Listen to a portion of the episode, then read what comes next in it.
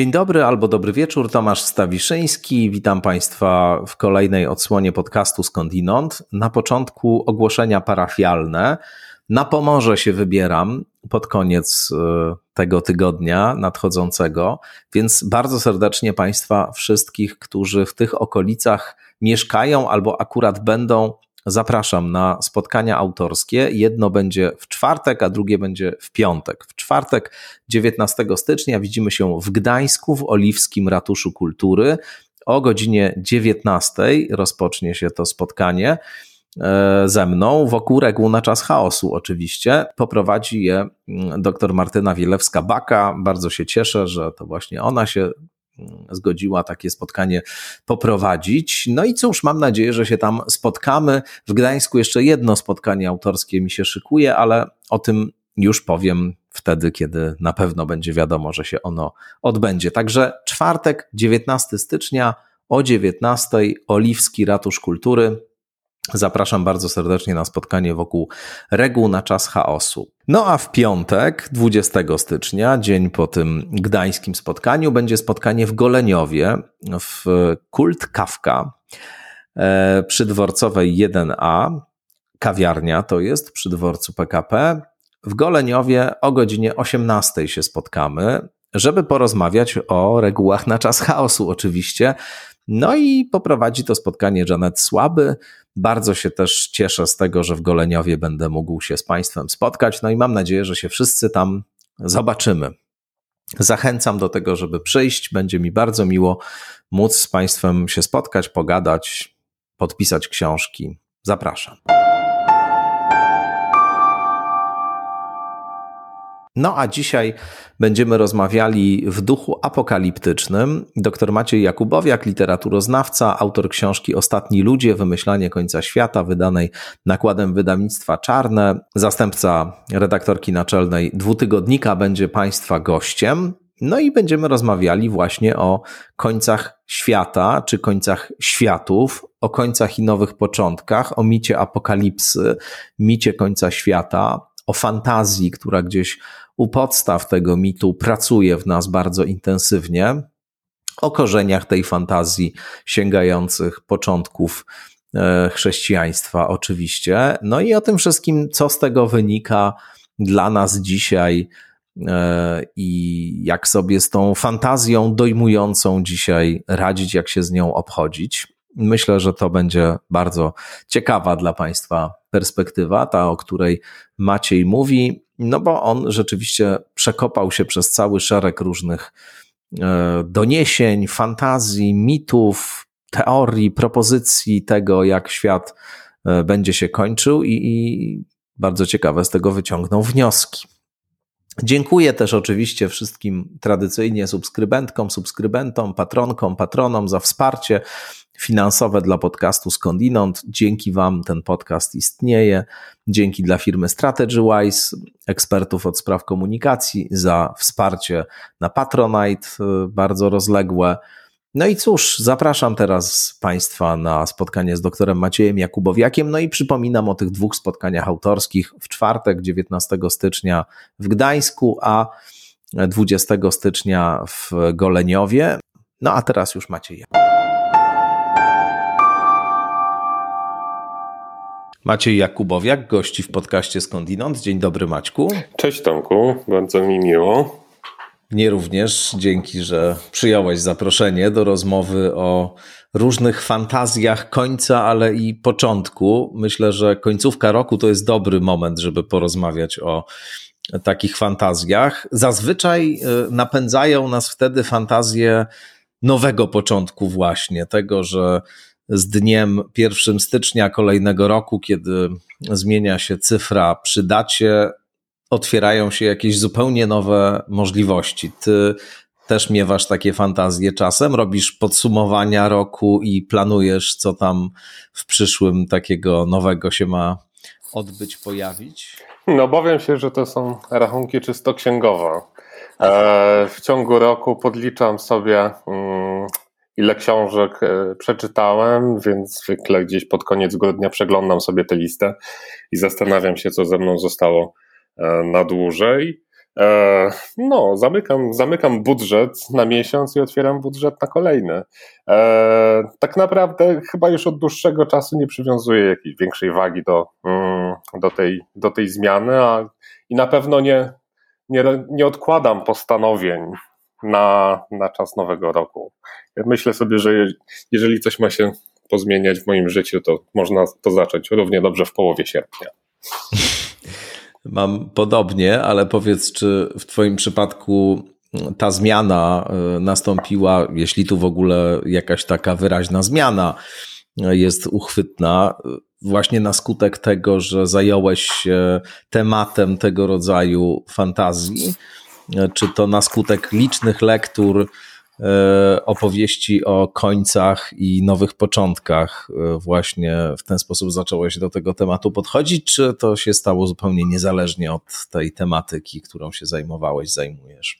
Chyba niezależnie. To znaczy, jak, jak o to pytasz, to myślę sobie, że tak naprawdę to się stało trochę przez zaniedbanie.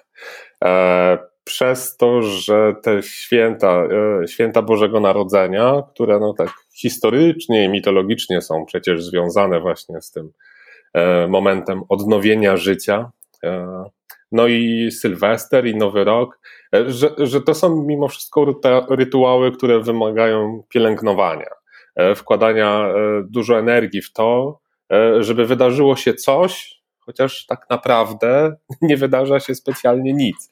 To wszystko od nas przecież zależy. No i wydaje mi się, że, że y, początkowo jakoś odpuściłem. Nie, jako nastolatek jakoś niespecjalnie przypadałem za świętami Bożego Narodzenia. Kojarzyły mi się raczej z rodzinnym stresem, e, z tym, że mama strasznie się denerwowała już od listopada, co to będzie na święta, co to trzeba przygotować. Ona nie znosiła gotować, a no, wyobrażasz sobie, co musiała robić e, jak bardzo przekraczać swoje, swoje e, ograniczenia, żeby przygotować no tak, te święta, więc to było straszna... Wigilia. Tak, tak. No, znam ludzi, którzy zaczynają przygotowania na początku listopada już, już lepią pierogi. E, no, widzę, że wielu ludzi się tym naprawdę stresuje.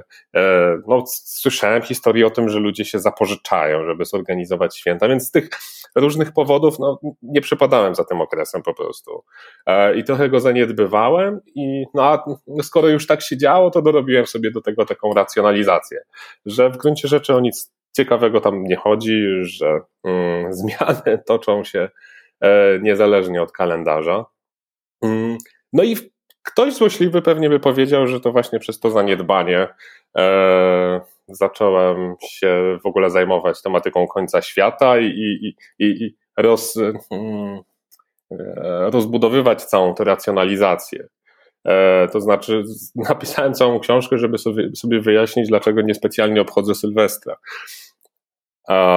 Natomiast wydaje mi się, że ta racjonalizacja no, ona ma e, wiele wspólnego też z, z innymi, znacznie poważniejszymi rzeczami niż takie no, za, za, za zapominanie o rytuałach.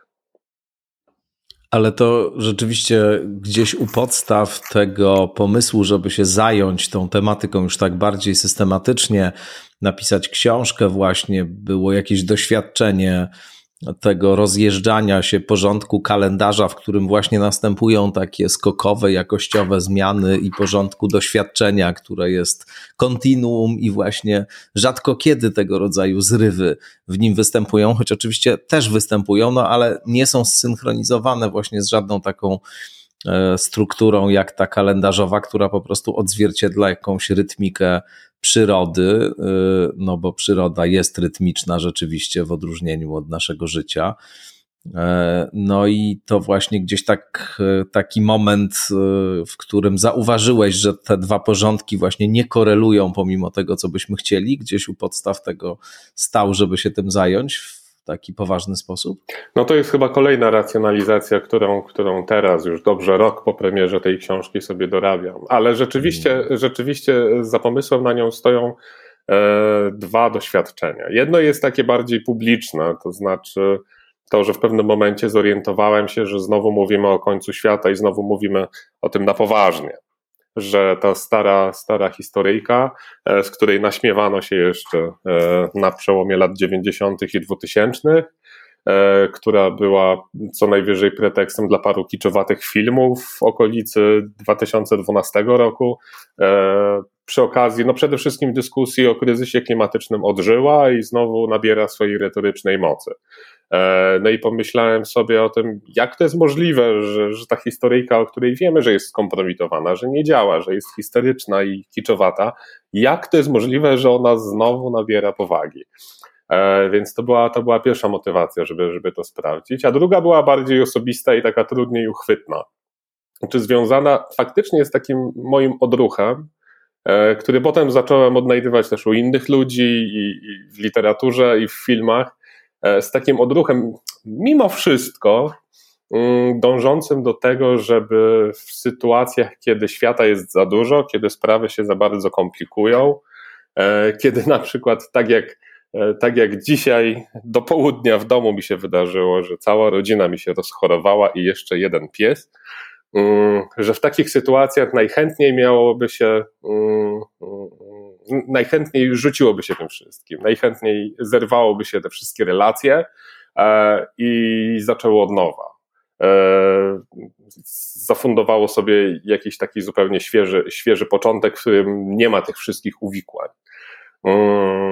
No i to jest taki, taki emocjonalny odruch, który wciąż we mnie tkwi i za którym niespecjalnie przepadam.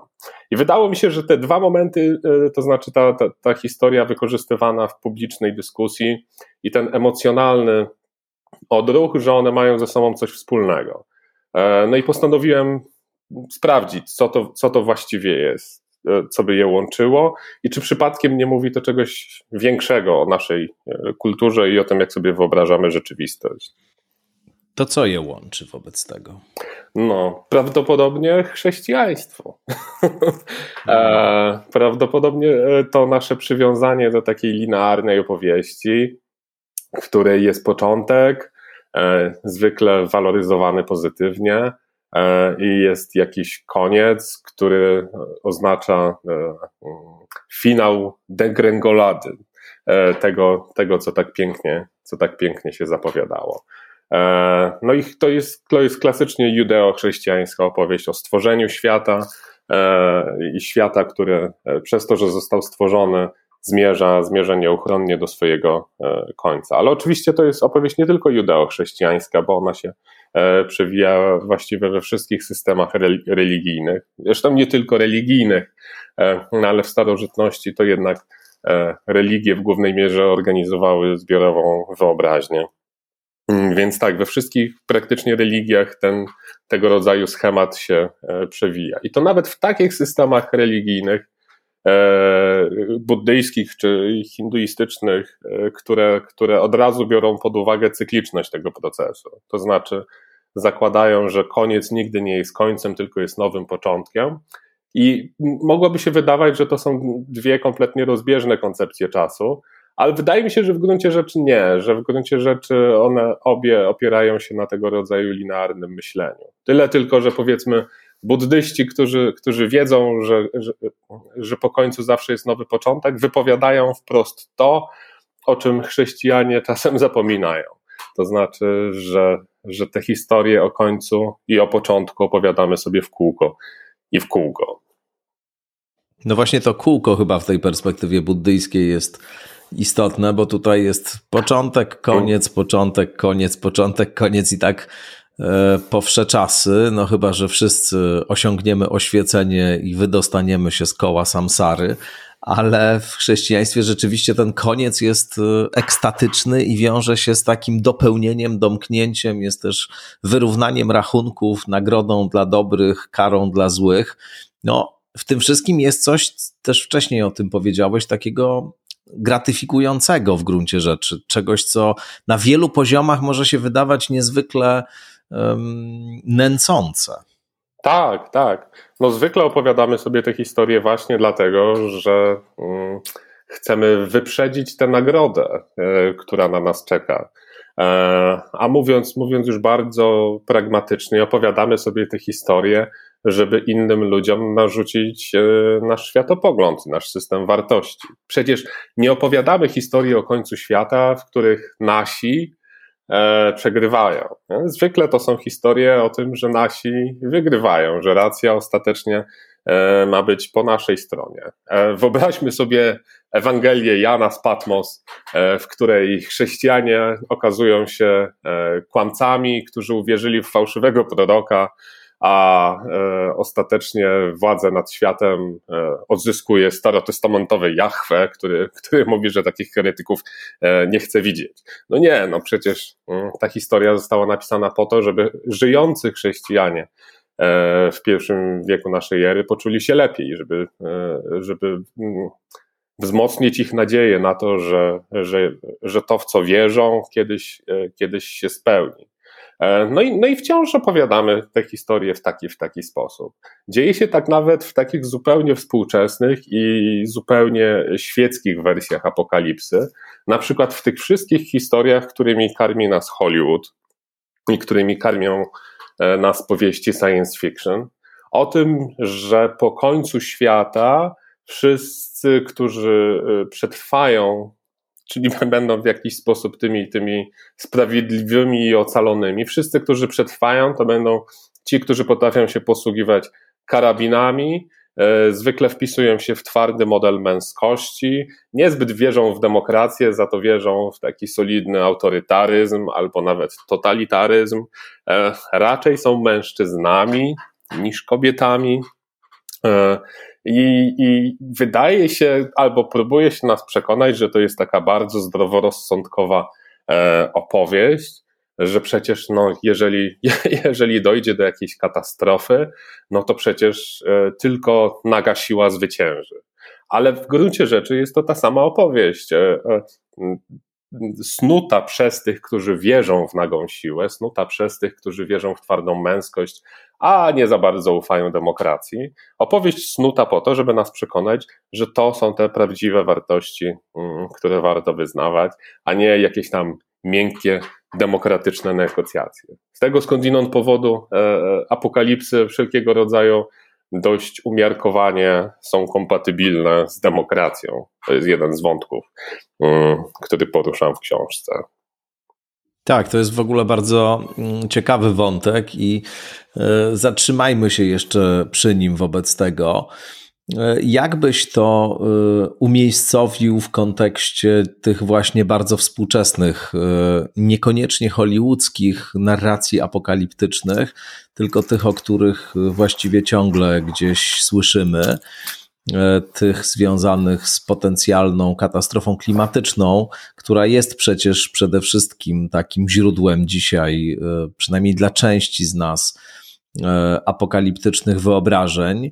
Tutaj zaraz na początku, jak mówiłeś o tym, że mamy do czynienia z pewną strukturą narracyjną, charakterystyczną, która w jakimś momencie kulturowym się zaczyna i trwa i przybiera różne warianty no to pomyślałem sobie, że gdyby tutaj był ktoś, kto w sposób bardzo dosłowny traktuje te apokaliptyczne przepowiednie, z którymi obcujemy dzisiaj no właśnie w kontekście katastrofy klimatycznej, to by powiedział zaraz, zaraz, ale wy tutaj mówicie o narracjach, a to przecież jest prawda, to tak będzie, to się stanie, to jest rzeczywiste, a nie, że to, to nie jest żadna opowieść, tylko to są fakty, które nastąpią. Co ty na to? No, e, zawsze tak mówiono. Zawsze, zawsze wierzono w to, że, że to, co ma być końcem, jest e, prawdopodobne i mieści się w tych ramach racjonalności, które w danym momencie akurat obowiązują. Na to musimy wziąć poprawkę, że te ramy e, racjonalności, e, czyli to wszystko, co nam się wydaje sensowne, rozsądne, właśnie zdrowo, zdroworozsądkowe, że one się zmieniały. Kiedyś ludziom mogło się wydawać, że zaćmienie słońca oznacza rychły koniec świata, i to mieściło się w ich ramach racjonalności. To było E, to było powszechnym, powszechnym, powszechnie akceptowanym poglądem. więc wtedy się tego rzeczywiście obawiano. I gdyby ktoś zapytał bohaterów faraona, powieści Bolesława Prusa, ale też no po prostu starożytnych Egipcjan, czy nie sądzą, że przypadkiem tutaj ta struktura nadacyjna apokalipsy e, nie namieszała trochę, to oni by powiedzieli, jaka, jaka struktura nadacyjna, e, to są fakty. E, no, i, no i często jest tak po prostu, że racjonalność jest pewnym, pewnym systemem, w który wierzymy. No i dzisiaj, Ale dzisiaj tutaj też... mówi nam o tym nauka, mówią nam o tym klimatolodzy, oni wszyscy potwierdzają, zmiany zachodzą, skutki mogą być bardzo drastyczne. E, co wtedy?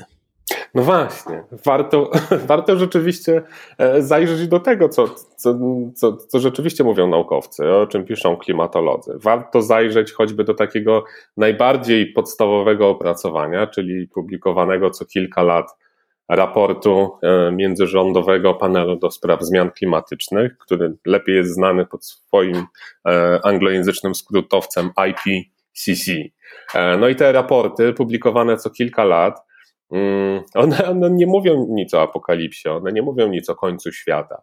W jednym z nich, w tym ostatnim, na jednej z ponad tysiąca stron jednej, jednego z kilku tomów tego raportu, bo w gruncie rzeczy cały ten raport obejmuje kilka tysięcy stron i angażuje e, kilkuset przynajmniej naukowców jako autorów i kolejnych kilkuset jako recenzentów. Mm, w jednym z tych raportów na jednej stronniczce udało mi się znaleźć wzmiankę mm, o apokalipsie, dotyczyła tego, że w przeszłości być może zmiany klimatyczne mogły być odpowiedzialne za upadek cywilizacji mykeńskiej.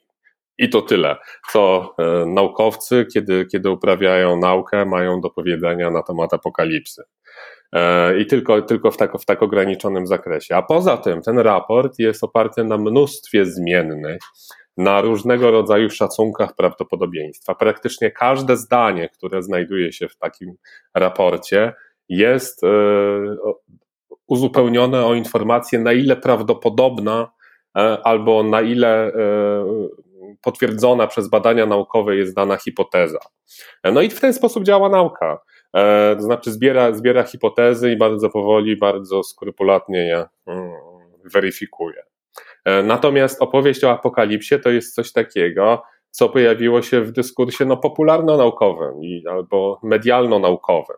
E, często e, w tym dyskursie uczestniczą sami naukowcy, ale oni sięgnęli po niego nie dlatego, że to jest fakt naukowy, że świat się skończy w 2000, dajmy na to setnym roku, ale dlatego, że uznali, że to jest niezłe narzędzie perswazyjne do tego, żebyśmy rzeczywiście zainteresowali się tym, co oni mają do powiedzenia na temat zmian klimatycznych.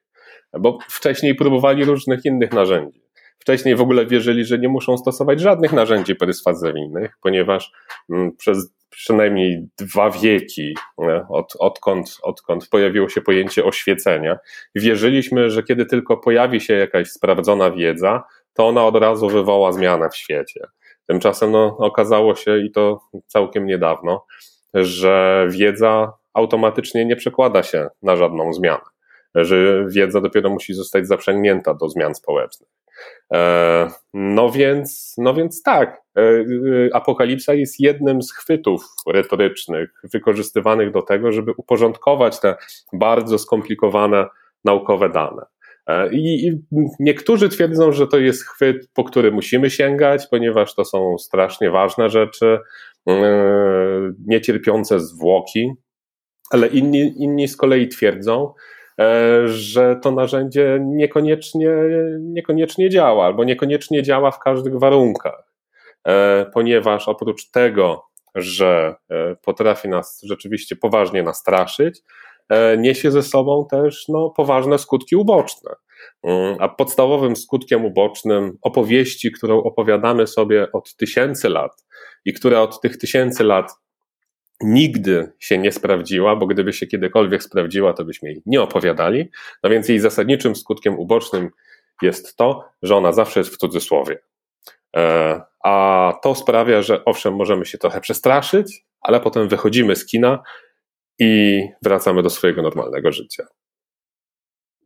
To prawda, ja też y, często w tym kontekście lubię nawiązywać do takiego tekstu, który mi się wydaje bardzo trafnie diagnozować ten problem, też na licznych przykładach tekstu Davida Rode i Paula Fishbecka na łamach International Journal of Global Warming się ten tekst ukazał. Oni tam podliczyli te mm, apokaliptyczne przepowiednie mniej więcej z okresu 40 kilku lat ostatnich, tam od lat 70., no to już prawie 50 lat. E, I e, podzielili bardzo starannie te przepowiednie, czy te zapowiedzi apokalips, apokalipsy, e, czy jakichś masywnych katastrof na te formułowane przez ludzi zajmujących się profesjonalnie nauką i te formułowane na przykład przez dziennikarzy naukowych. Sporo tego naliczyli.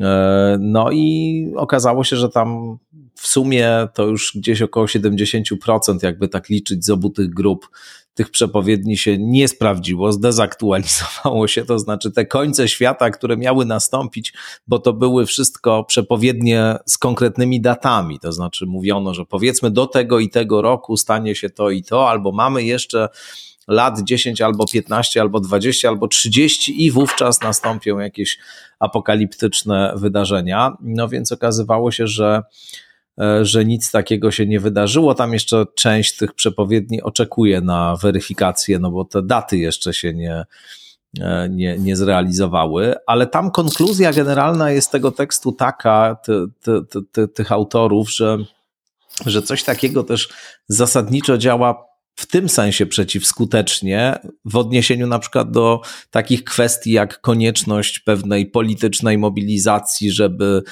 zapobiec różnym skutkom zmian klimatycznych, z którymi będziemy się e, mierzyć w przyszłości i z którymi już się mierzymy, no że to finalnie po prostu powoduje, że przestajemy w ogóle e, mieć zaufanie do, E, nauki i do naukowców, no bo jeśli mamy takie przepowiednie, boimy się tego, co się stanie, a później to się nie dzieje, no to za którymś tam razem, kiedy o tym słyszymy, no to już przestajemy w ogóle zwracać na to uwagę i ostatecznie to sprawia, że właśnie z jednej strony się do tego przyzwyczajamy, a z drugiej strony w ogóle przestajemy się przejmować różnymi zagrożeniami, no co oczywiście może być w różnych przypadkach jednak nie, nie, nie, niezbyt racjonalne.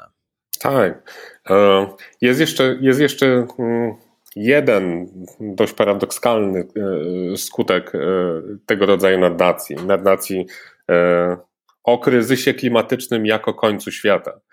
I zresztą krytycy dyskursu około klimatycznego coraz częściej zwracają na to uwagę, że mianowicie można sięgać po tę opowieść, że to jest koniec świata i że on jest tak przerażający, że właściwie nic już nie da się zrobić i że ma znaczenie e, globalne i dotyczy ludzkości jako całości, że mianowicie mm, chętnie po tego rodzaju narracje sięgają ci, którzy rzeczywiście mogliby coś zrobić. To znaczy ci, którzy, którzy ponoszą jakąś większą część odpowiedzialności za funkcjonowanie globalnego systemu gospodarczego, e, albo ci, którzy, e, no tak jak e, prezesi największych spółek paliwowych na świecie, mogliby kilkoma dość prostymi posunięciami przyczynić się w znaczący sposób do ograniczenia emisji gazów cieplarnianych że oni chętnie sponsorują tego, tego, rodzaju nadacje w momencie, kiedy mm, odkąd, odkąd zdali sobie sprawę, że nie da się już zaprzeczyć faktom.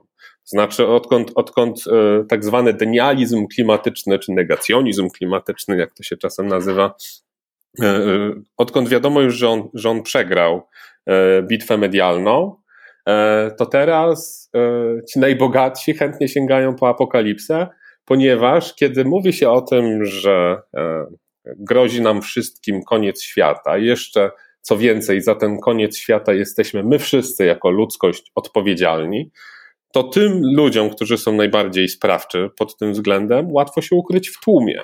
E, to jedno, a po drugie, znajdują kolejne usprawiedliwienie dla tego, żeby nic nie robić. E, I to, to, jest, to jest dość paradoksalne. Tak? To znaczy od negowania, że w ogóle cokolwiek się dzieje, przechodzą do tego, żeby przyznać, że rzeczywiście coś się dzieje i to coś jest tak wielkie i tak przerażające, że no, znów to samo, nic nie da się zrobić. Eee, no, no, i na przykład Timothy Morton, taki, taki dość popularny w ostatnich latach e, filozof, e, twierdzi, że to jest w gruncie rzeczy e, od, druga strona tego samego medalu. To znaczy, że są ci, którzy straszą apokalipsą i w związku z tym nic nie robią, i są ci, którzy, którzy nie wiedzą, że w ogóle cokolwiek się dzieje i też nic nie robią. Na, na jedno wychodzi. Dlatego na przykład Morton twierdzi, że zupełnie powinniśmy, hmm, powinniśmy zmienić optykę i spróbować e, rozmawiać o tych wszystkich sprawach e, w inny sposób. Ale e, oczywiście może trzeba e, sprawy trochę, trochę bardziej zniuansować i zauważyć, że czasem to straszenie apokaliptyczne w pewnych warunkach działa. I rzeczywiście to jest coś takiego, czego, mm, czego się nauczyłem, czego się dowiedziałem od aktywistów ekologicznych, e, z którymi rozmawiałem już po premierze książki. I zostałem zaproszony do takiej dyskusji z aktywistami polskiego Greenpeace. Na początku trochę się przestraszyłem, że te wszystkie moje eseistyczne historie zostaną skonfrontowane z twardą rzeczywistością, no i że spadną na mnie, na, na mnie bęcki zwyczajnie. Ale okazało się, że te nasze intuicje się pokrywają i opowiadali mi o tym, że mm, rzeczywiście ta opowieść apokaliptyczna e, przestaje działać e, i zasadniczo im też e, trudno się żyje z tego, z tego rodzaju e, opowieścią o tym, co sami robią. Natomiast podkreślali, że w pewnych bardzo, w pewnych bardzo określonych przypadkach, e, w pewnych lokalnie zaplanowanych e, działaniach aktywistycznych, że tego rodzaju straszenie może się przydać. I, no i rzeczywiście to tak jest, że, że w gruncie rzeczy apokalipsa jest pewnego rodzaju narzędziem. Ono się przydaje do pewnych rzeczy, ale do wielu innych rzeczy się nie przydaje, a czasem jeszcze, kiedy stosujemy je bez namysłu, bez e, świadomości tego, jak ono właściwie działa i do czego najlepiej służy, a do czego gorzej, no może przynieść też skutki uboczne, których, których nie przewidywaliśmy. W gruncie rzeczy no apokalipsa ja. jest mhm. młotkiem. No to, to, to bardzo ciekawe w ogóle myślenie o tych e, wyobrażeniach apokaliptycznych jako o pewnym narzędziu wpływania na innych, jako właśnie o czymś, co można zastosować w pewnych obszarach i przyniesie to pożądane skutki. E, to, to e, niepokojące trochę rzeczywiście jest. Natomiast e, no, mam wrażenie faktycznie, że, że ten dyskurs współczesny dotyczący katastrofy klimatycznej, on w dużym stopniu został zdominowany przez taką perspektywę, o której mówimy, taką perspektywę apokaliptyczno-indywidualistyczną, to znaczy akcentującą z jednej strony właśnie nieuchronność e, katastrofy globalnej, końca świata, apokalipsy, co z kolei w zasadzie prowokuje do powiedzenia, no dobrze, no skoro to już jest nieuniknione, no to dajmy sobie w ogóle z tym wszystkim spokój. I e, nie dziwię się wcale, że potentaci różni są gotowi na tego typu narracje wydawać e, pieniądze, no bo ostatecznie, skoro wszystko stracone, to nikt nie będzie im już na ręce patrzył, niech sobie pompują w tę atmosferę, co tylko im się podoba. Dzięki temu będziemy wszyscy tutaj dostatnio sobie funkcjonowali, być może. E, no może nie wszyscy, ale w każdym razie jakaś część z nas. Natomiast, natomiast e, z drugiej strony mamy tę opowieść, która jest sprzężona z tamtą, że mianowicie właściwie nie na barkach, czy nie, nie na ramionach tych e, wszystkich e, korporacji, prezesów, tych polityków, którzy tym się zajmują, los planety spoczywa tylko na naszych. E, jak my idziemy do sklepu, to tam dokonujemy wyborów, które mają charakter globalny i w zasadzie od nich zależy to, czy planeta przetrwa, czy nie przetrwa. Myślę, że to jest e, też potężne poczucie odpowiedzialności tego rodzaju, e, tego rodzaju e, perspektywa, że mianowicie ode mnie to właściwie zależy, ja jestem katechonem, czyli tym czynnikiem tajemniczym z listu świętego Pawła,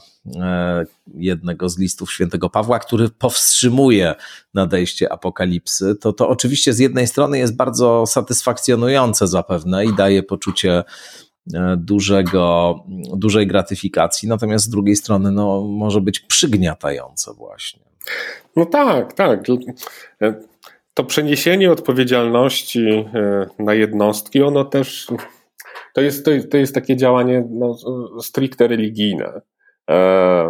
I, I, to też jest kolejny z efektów e, ubocznych, no czasem efektów e, świadomie zamierzonych e, działania narracji apokaliptycznych. To znaczy, że one zamierzają, zamieniają to, o czym mówią, w opowieść religijną. Tak się dzieje też z kryzysem klimatycznym, który często ubiera się też właśnie w takie szaty E, w których e, to właśnie bogini Ziemia, czasem nazywana Gają, mści się na ludzkości, która wykroczyła przeciwko niej i żyła grzesznie, i w związku z tym Gaja e, musi teraz wytępić w jednej z wersji tej opowieści gatunek ludzki, ale czasem po tym wstępnym wytępieniu może też okazać swoje miłosierdzie i pozwolić niektórym tym sprawiedliwym e, zacząć, zacząć od nowa i tak dalej, i tak dalej. No i wiadomo, że kiedy pojawia się tego rodzaju opowieść religijna, to chociaż ona zasadniczo służy do organizowania życia społecznego, wspólnotowego, e, no to skupia, skupia się na odpowiedzialności jednostek i przerzuca na te jednostki sporą, sporą część odpowiedzialności za to wszystko, e, co się w życiu społecznym dzieje. E, no i, no i w gruncie rzeczy tak, cała, cała ta skomplikowana opowieść, o, a właściwie nie opowieść, tylko bardzo skomplikowany zbiór danych na temat zmian klimatycznych. Ale przecież nie tylko zmian klimatycznych, to jest mm, najlepszy, najlepszy przykład tego, jak to funkcjonuje współczesne, ale to dotyczy też innych, innych dziedzin życia. No, y, od razu uruchamia takie mechanizmy jak dekalog właściwego postępowania, jak poczucie winy, jak e, potrzeba e, publicznej spowiedzi, e, a jeżeli nie publicznej, to dla tych mniej odważnych jakiejś, jak, jakiegoś rodzaju półprywatnej spowiedzi, rozgrzeszenia, po, potrzebę rozgrzeszenia i tak dalej, i tak dalej. Podczas gdy, jeżeli się dobrze nad tym zastanowić, to to są dwa kompletnie rozjeżdżające się porządki. Prawda? Z jednej strony mamy bardzo zaawansowaną i skomplikowaną wiedzę naukową, a z drugiej strony mechanizmy społeczne i mechanizmy e, wyobrażeniowe, e, które funkcjonowały równie dobrze 3000 lat temu.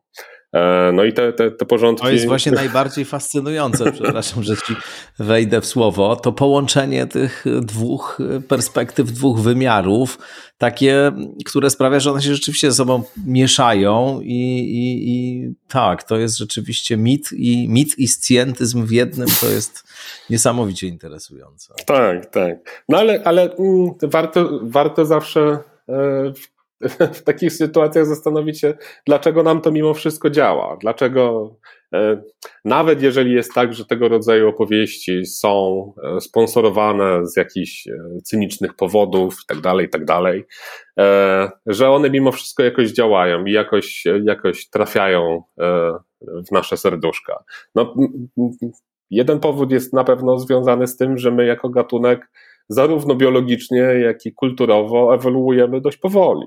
To znaczy, e, choćbyśmy sobie mm, mówili, że żyjemy nie wiadomo jak nowocześnie, e, to w gruncie rzeczy nasza wrażliwość nie zmienia się aż tak bardzo na przestrzeni właśnie wieków czy tysiącleci. Wciąż, wciąż operujemy na tym samym, hmm, na tym samym podstawowym oprogramowaniu.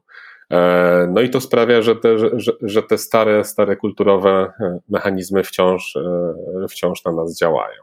Ale, ale, zgrywa się to też z różnego rodzaju procesami, które, które toczą się zupełnie współcześnie, choćby z takim rynkowym indywidualizmem, który, który zaczął się nakręcać no, od końca lat 80. i który zwykle kojarzy się z terminem neoliberalizm.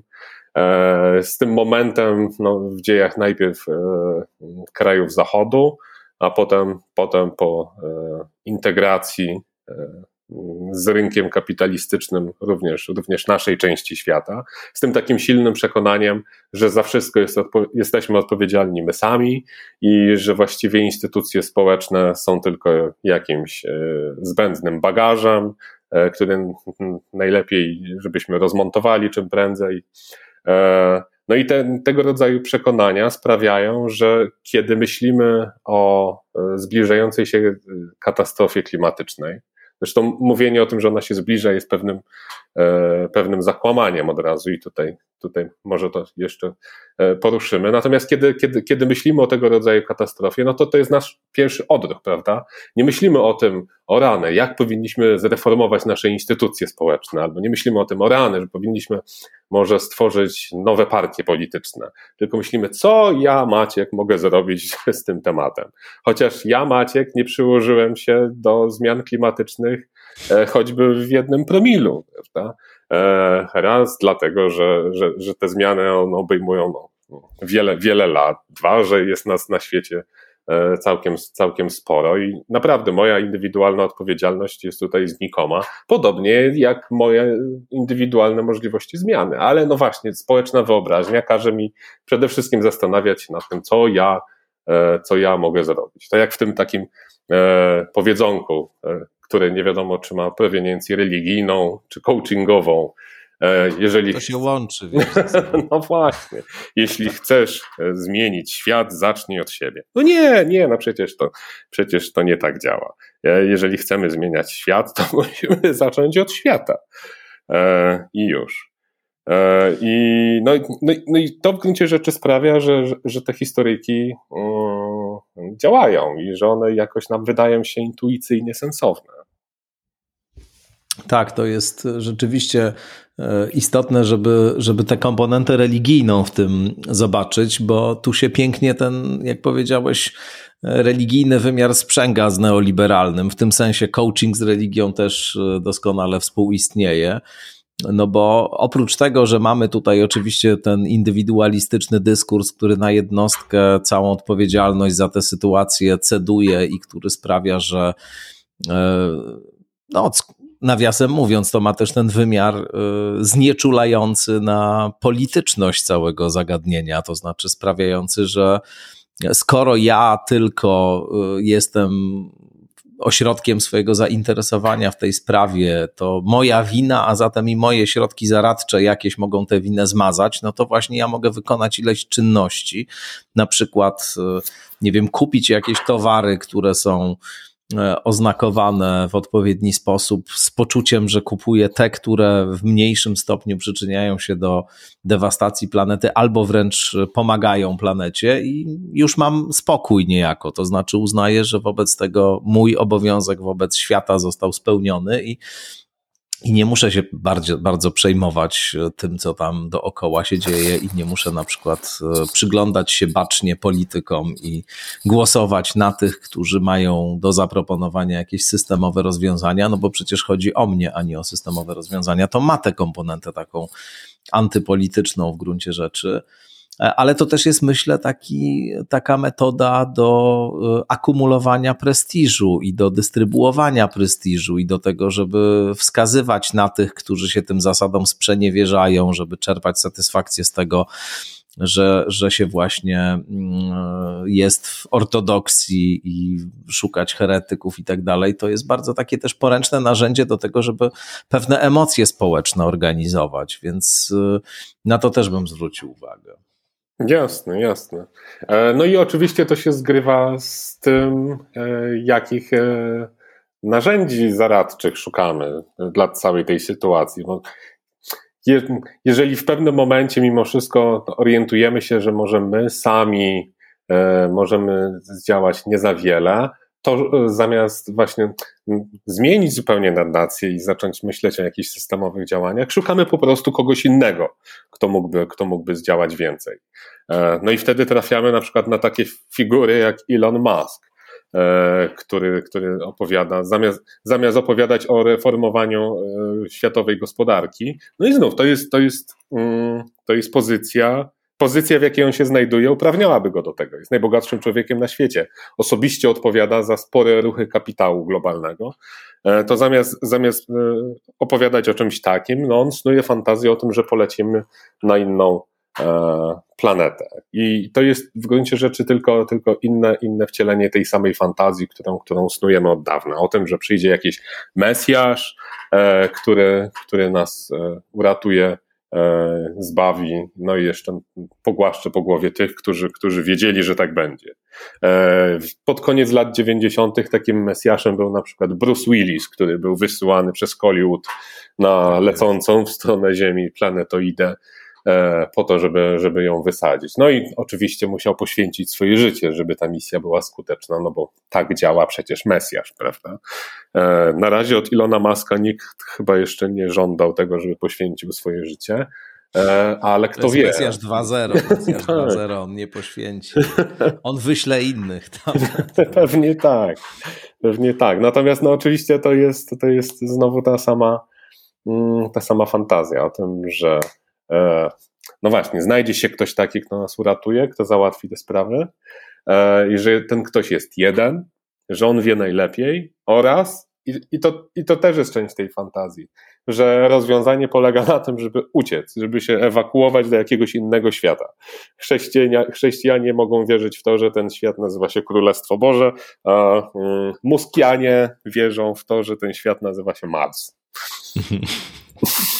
Tak, to, to ciekawe, o tym też jest książka Douglasa Rushkoffa Survival of the Richest, y, o tym, że właściwie najbogatsi ludzie, z książka na, na podstawie tego słynnego jego tekstu y, wiralowego napisana, że, że ludzie z tej wierchuszki absolutnej, czyli właśnie tak jak powiedziałeś, ci, którzy y, naprawdę realne przełożenie mają na rzeczywistość ekonomiczną i polityczną, nie takie jak e, przeciętny, szary człowiek, tak zwany, tylko naprawdę ich decyzje wpływają na losy tych ludzi w sposób bardzo wyraźny. No, że, że tutaj jest taka już całkowita kapitulacja właśnie z e, prób zmiany status quo, którego zresztą oni w dużym stopniu są beneficjentami, to znaczy z tego powodu właśnie, że ten system funkcjonuje tak, a nie inaczej, no to te, te potężne e, kumulacje kapitału w ich rękach e, są możliwe między innymi, ale że oni już w zasadzie nie myślą o tym, żeby ratować e, tą rzeczywistość tutaj, tylko właśnie fantazują o tym, jak od niej uciec albo w kosmos, albo do jakiegoś zamku gdzieś daleko, na wyspie samowystarczalnej, odseparowanej od świata, takiej twierdzy, która będzie niezdobyta, albo, albo właśnie gdzieś mm, w metaversum, to, to jest ciekawy zwrot i, i, i on też pokazuje, jak ta mitologiczna wyobraźnia pracuje i przekłada się na bardzo konkretne zjawiska społeczne czy ekonomiczne, bo ona stoi za różnymi wyborami, działaniami, zachowaniami ludzi. Nie jest właśnie czymś oderwanym od rzeczywistości, czymś z porządku jakiejś baśni, jakichś e, niepoważnych, e, niepowa niepoważnych fantazji, tylko jest po prostu siłą sprawczą zachowań i w tym sensie trzeba ją brać bardzo poważnie. O, no bardzo się cieszę, że to mówisz, bo to wszystko, co do tej pory mówiliśmy o apokalipsie, mogłoby sugerować, że że w gruncie rzeczy nabijamy się z fikcji i z tego, jak działa ludzka wyobraźnia e, i że zachęcamy do tego, żeby sięgać po e, raporty naukowe zamiast, zamiast snuć opowieści. No ale przecież to tak nie działa. Jasne. I, i, I w gruncie rzeczy mało kto spośród nas ma kompetencje do tego, żeby przeczytać raport IPCC i go krytycznie ocenić i wyciągnąć z niego e, jakieś praktyczne konsekwencje. E, potrzebujemy opowieści, potrzebujemy e, wyobraźni, potrzebujemy, żeby przerabiać to wszystko na kształty bardziej przystępne, na opowieści, które jesteśmy no, w stanie skonsumować w krótkim czasie E, potrzebujemy, żeby ktoś nam powiedział, co mamy z tym wszystkim robić e, i jak się mamy z tym czuć. E, no i to jest wielka, wielka rola fikcji. I jeżeli się, o tym zapomni, to można zdyskredytować narrację apokaliptyczną, ale wtedy no, trochę zostanie się z niczym. To znaczy, jeżeli nie stworzymy zamiast tego jakiegoś rodzaju innej atrakcyjnej opowieści, no to zostaniemy z wielkim poczuciem bezsilności, no bo z, z tych raportów E, nie wyciągniemy, nie wyciągniemy sobie e, prostych, prostych lekcji na codzienne e, życie i na, na życie społeczne i na decyzje polityczne. Więc, więc bardzo się cieszę, że, że, że podkreśla, podkreślasz tę rolę wyobraźni i rolę fikcji, rolę narracji, które organizują nam wyobraźnię i jak najbardziej przekładają się na decyzje, e, które podejmujemy. Nie tylko decyzje społeczne, e, e, ale też bardzo poważne decyzje polityczne. I to nie w tym sensie, że jakaś nadacja oddziałuje na społeczność, na jakąś abstrakcyjną społeczność, w której są różni ludzie, mniej lub bardziej wykształceni, ale czasem to się przekłada na bardzo konkretne, jednostkowe decyzje polityczne. W takich sytuacjach kiedy politycy albo przedsiębiorcy, albo nawet naukowcy sami ulegają pewnym schematom nadacyjnym. Eee, to jest dość zabawna anegdota o tym, jak Ronald Reagan w połowie lat 80. E, znacznie złagodził swój kolizyjny e, kurs e, w polityce międzynarodowej w stosunku do Związku Radzieckiego po tym, jak obejrzał w telewizji paradokument wyprodukowany przez BBC o potencjalnych skutkach wojny jądrowej. On wcześniej nie zdawał sobie do końca sprawy z tego właściwie jakim arsenałem dysponuje i czym mogą skutkować jego groźby, a po obejrzeniu godzinnego filmu e, kompletnie kompletnie zmienił swoje nastawienie do tych kwestii i wtedy e, następnego dnia e, według anegdoty wyruszył do Europy na wielkie ćwiczenia NATO. E, no i e, zaczął przekonywać europejskich polityków, że musimy to odpuścić. E, no i często tak się dzieje. Nie? To nie, nie dotyczy tylko Ronalda Reagana, który, który sam był aktorem i mógł za bardzo wierzyć w filmy, ale to dotyczy też tych najbardziej chłodnych, najbardziej racjonalnych spośród nas, którzy też funkcjonują w oparciu o pewne opowieści, w oparciu o pewne zestawy wartości, które dla nich samych często mogą być zupełnie, e, zupełnie przezroczyste, ale jeśli, jeśli w tym wszystkim pogrzebać, to e, okaże się, że za nawet najbardziej chłodnymi, abstrakcyjnymi kalkulacjami stoją, stoją w gruncie rzeczy dość, dość proste opowieści. Niedawno czytałem, to jest taka dygresja, fantastyczny esej o tym, że nasza taka mm, ewolucyjna obawa przed ciemnością E, przed tym, co mroczne, może, może powodować, e, że fizycy mają problemy ze sformułowaniem adekwatnej teorii czarnych dziur. E, I to, jest, I to jest takie zaskakujące przełożenie, ale myślę, że ono sporo, sporo mówi o tym, w jaki sposób funkcjonujemy. Muszę, muszę, z, tym, muszę z tym Janka Chwedeńczuka skonfrontować. Zrobię to, obiecuję w którymś z kolejnych E, odcinków skądinąd. To ciekawe. I bardzo, bardzo jestem ciekaw, na ile, na ile to się e, przekłada na to, jak, jak sami fizycy o sobie e, myślą.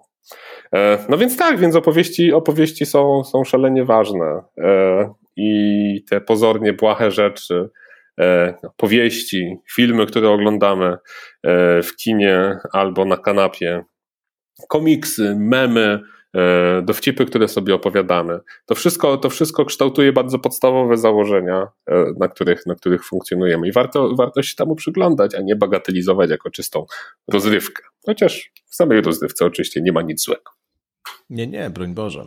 Tu jeszcze jedno słowo chyba powinno się wobec tego pojawić, e, którego dotąd jakoś nie wyakcentowaliśmy, a w kontekście, o którym rozmawiamy, ono jest chyba niezbędne. Uwrażliwienie się na to, na co ono wskazuje, wydaje mi się bardzo ważne, mianowicie literalizm.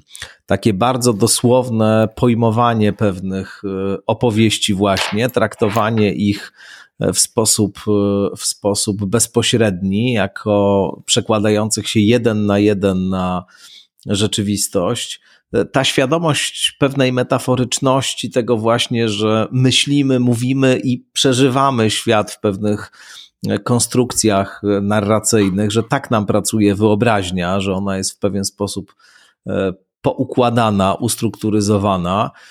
to jest dosyć istotna kwestia, chyba właśnie dzisiaj, specyficznie w takiej epoce E, w której dużo mamy i fundamentalizmów, i, i różnych innych postaci literalizmu, bo, bo przecież fundamentalizm jest, można powiedzieć, literalizmem wzorcowym, jest takim właśnie myśleniem, które zupełnie e, nie ma tej e, perspektywy metafory, przenośni, jakiejś struktury, która gdzieś tam pracuje, obrazu, który nie musi być tożsamy od razu z materialną rzeczywistością. To jest e, ważne chyba, żeby pamiętać o e, tym, żeby uczul, uczulać się na dosłowność właśnie, jakoś tak próbować dostrzegać te opowieści, te, te, te metafory, te symbole, te mity, które gdzieś tam w wyobraźni stoją za naszym myśleniem, za naszym doświadczeniem i e, uświadamiać sobie, że pod ich wpływem często jesteśmy, a cechą specyficzną tego wpływu właśnie jest to, że wydaje nam się, że pod nim nie jesteśmy. A, tak, pamiętam, że zdaje się Olga Tokarczuk też w jednym z esejów pisała o tym współczesnym tak, grzechu dokładnie. literalizmu, e, ale muszę ci się przyznać, że od razu mi się tutaj uruchamia e, przekora. E, i jakoś próbowałem to. Lubimy tu przekorę. E, jakoś próbowałem to sygnalizować w trakcie całej naszej rozmowy, że z tą apokalipsą sprawa nie jest jednoznaczna, że ona czasem działa i że czasem jest zrozumiała, i że nawet jeżeli jest na przykład e, e, cynicznie wykorzystywana, to znajduje też z jakiegoś powodu poklask wśród publiczności, nie, w społeczeństwie. No i podobnie jest z literalizmem, to znaczy to nie jest, wydaje mi się, takie jednoznaczne zjawisko. Oczywiście. E, ja jestem z wykształcenia literaturoznawcą i sam taki odruch, żeby w ogóle jakiekolwiek komunikaty odczytywać wprost, bez zrozumienia kontekstu i struktur retorycznych itd., tak itd., tak wydaje mi się, e, wydaje mi się czasem barbarzyński. I widzę, że czasem to prowadzi do jakichś takich poważnych, poważnych nieporozumień w dyskusjach o najważniejszych sprawach, które, które nas nurtują. E, ale, ale, ale z drugiej strony zawsze próbuję zrozumieć, co może stać za tego rodzaju e, za tego rodzaju odruchami. I, i, tutaj e, są co najmniej dwie przyczyny, które wydaje mi się mm, istotne. Pierwsza dotyczy tego, że mm, coś, co w opozycji do literalizmu moglibyśmy nazywać, no nie jakimś e, metaforyzmem, roboczo przyjmijmy, że o coś takiego chodzi. E, no więc taki metaforyzm potrafi też być e, e okropnym narzędziem. To znaczy, e, może być narzędziem wykorzystywanym przez tych, e, podobnie jest z apokalipsą, przez tych, którzy, którzy w gruncie rzeczy nie chcieliby przechodzić od gadania do działania. E, e, I tacy, tacy ludzie, zwolennicy, zwolennicy metaforyzmu, e, zawsze zamiast, zamiast uznać, że pewna wersja komunikatu jest już tą ostateczną i dosłowną i nic już dalej się z nią nie da zrobić i naprawdę trzeba przejść do działania, tacy ludzie zaczną, zaczną grzebać w tym i, i doszukiwać się kolejnych warstw, E, i komplikować, i interpretować, i dzielić włos na czworo. I często skutek będzie taki sam, to znaczy nic się, nic się nie wydarzy.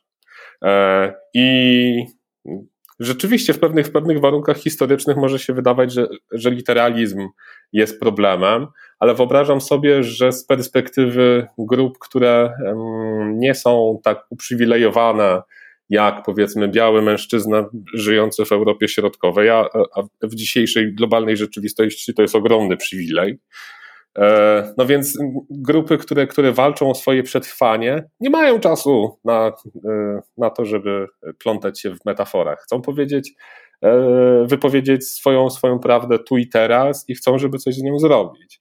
I, I wyobrażam sobie, że sytuacja, w której ktoś przychodzi do nich i tłumaczy im, że tak naprawdę chodzi o metaforę, e, no to może, może wywoływać e, furię. No i jeżeli, jeżeli dzisiaj często się wydaje, że literalizm jest problemem naszych dyskusji społecznych, mm, to pewnie dlatego, że współcześnie E, nieporównywalnie z, jakąkolwiek, z jakimkolwiek momentem w historii, nieporównywalnie wiele grup e, dotąd marginalizowanych i pozbawionych dostępu do przestrzeni publicznej w końcu uzyskuje głos. I nie ma, nie, nie, ma, nie ma czasu. Wyobrażam sobie, że ci ludzie nie mają czasu na to, żeby, żeby babrać się w metaforach. E, no więc to jest, to, jest, to jest jedna rzecz. Ale jest jeszcze druga rzecz, która, która jest bardzo praktyczna. To znaczy, żeby mm, mm, rozumieć e, to, w jak skomplikowany sposób działają komunikaty społeczne, żeby rozumieć, co to jest struktura nadacyjna, jakie są skutki e, pragmatyczne pewnego rodzaju nadacji i tak dalej, i tak dalej, żeby wiedzieć w ogóle, co to jest nadacja, no to trzeba się tego nauczyć w szkole. I żeby się tego nauczyć porządnie, trzeba mieć dobrych nauczycieli. No i tutaj trafiamy na, na zjawisko, które, e, z którego chyba w ostatnich latach zdajemy sobie sprawę coraz lepiej. To znaczy, że edukacja nie tylko w Polsce jest poważnie niedofinansowana. I w związku z tym nie chodzi tylko o to, że przez to nauczyciele od czasu do czasu chcą strajkować. Chodzi o to, że my wszyscy, jako społeczeństwo, jesteśmy coraz gorzej wykształceni.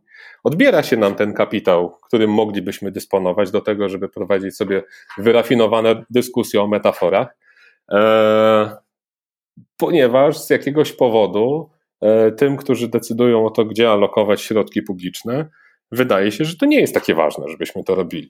No i część z nas oczywiście ma to szczęście, że zdobywa mimo wszystko e, wykształcenie i, i, i uczy się tych rzeczy i tak dalej, i tak dalej.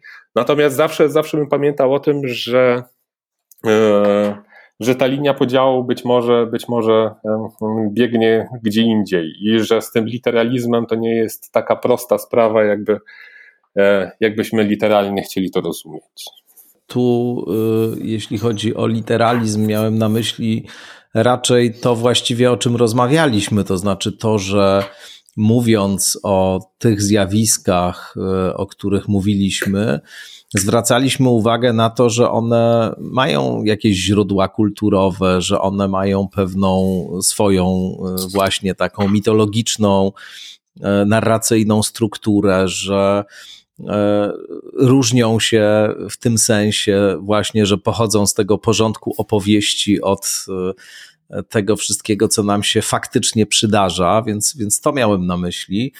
E, a co do, co do tego, że i to, i to jest takie chyba coś, co, co, co było taką no, zupełnie bazową tezą naszej rozmowy. Uh-huh.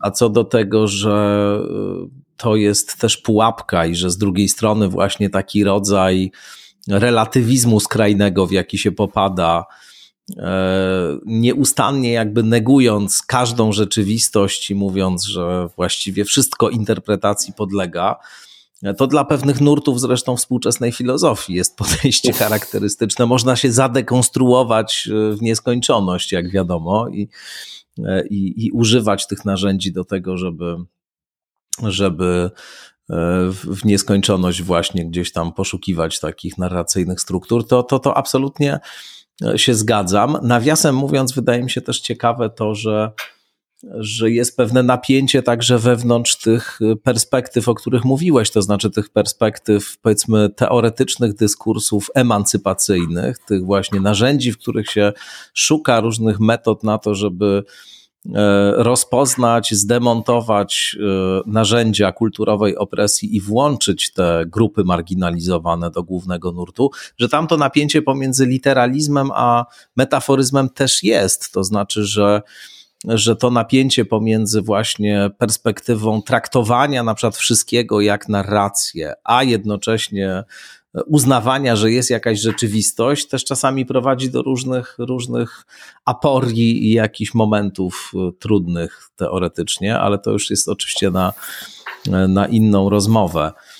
Tak, ale to jest ciekawe, słuchaj, to jest, to jest bardzo ciekawe, jak, jak e, na dobrą sprawę przy świadomości, że my tu mówimy o E, no, różnych takich narzędziach, które na przykład w toku edukacji, do której nie każdy ma dostęp, są e, otrzymywane czy, czy uświadamiane, jak, jak w zasadzie jakby tego typu perspektywę, o której my tutaj rozmawiamy, budować i wdrażać.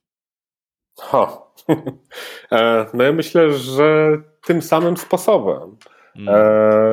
To znaczy, jeżeli, jeżeli mówimy o tym, że narracja apokaliptyczna e, jakoś nam opowiada, opowiada rzeczywistość i że być może wynikają z tego poważniejsze kłopoty i więcej, więcej e, stratów, boże, więcej strat niż zysków. O właśnie, Bóg wrócił do naszej dyskusji.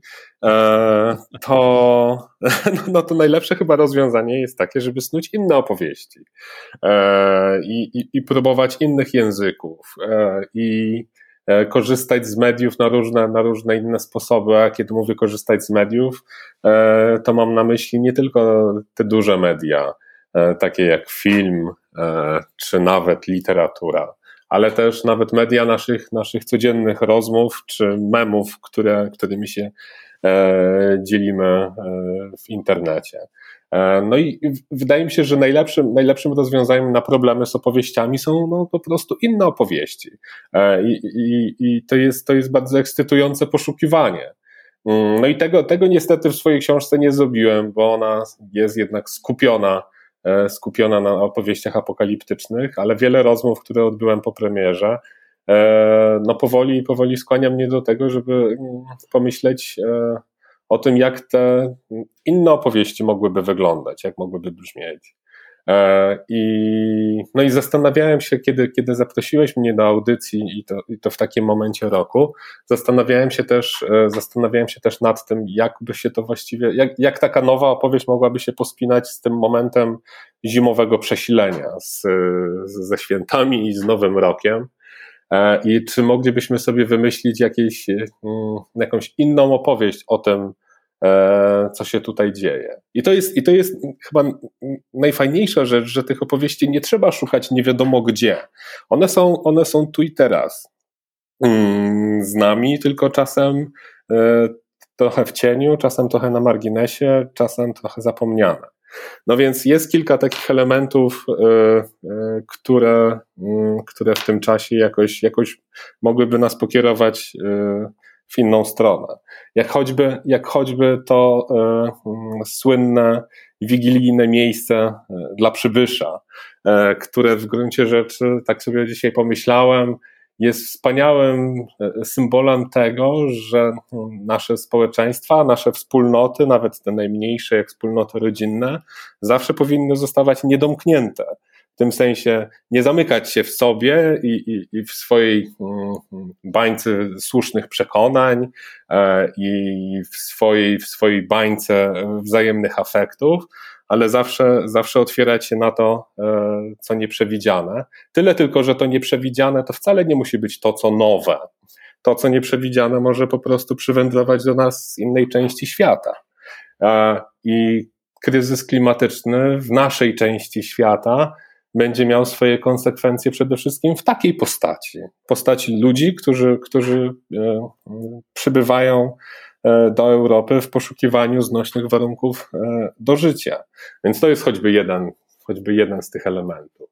Ale przecież jest też tak, że mm, w trakcie świąt odwiedzamy nie tylko nasze rodziny żyjące, ale też przy tej okazji często zaglądamy na cmentarze i zapalamy znicze u, u, u naszych zmarłych.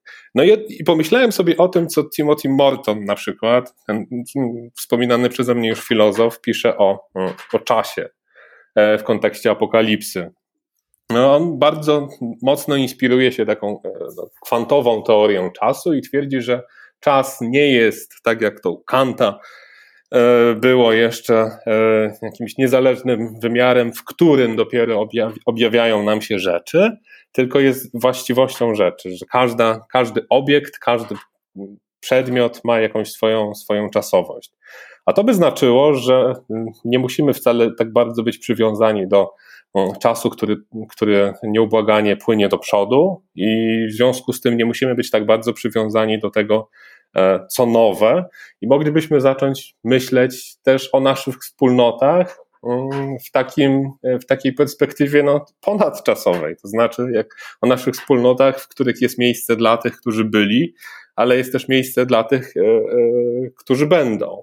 I to i, i w takiej perspektywie, kiedy jakby no, cały ten czas, który, który został nam dany, e, w którym cały ten czas objawia się jako jakaś taka bardzo splątana pajęczyna, no on wymaga innych rytuałów, inny, in, innego myślenia o tym, co nowe, no i ostatecznie też innego myślenia o noworocznych postanowieniach.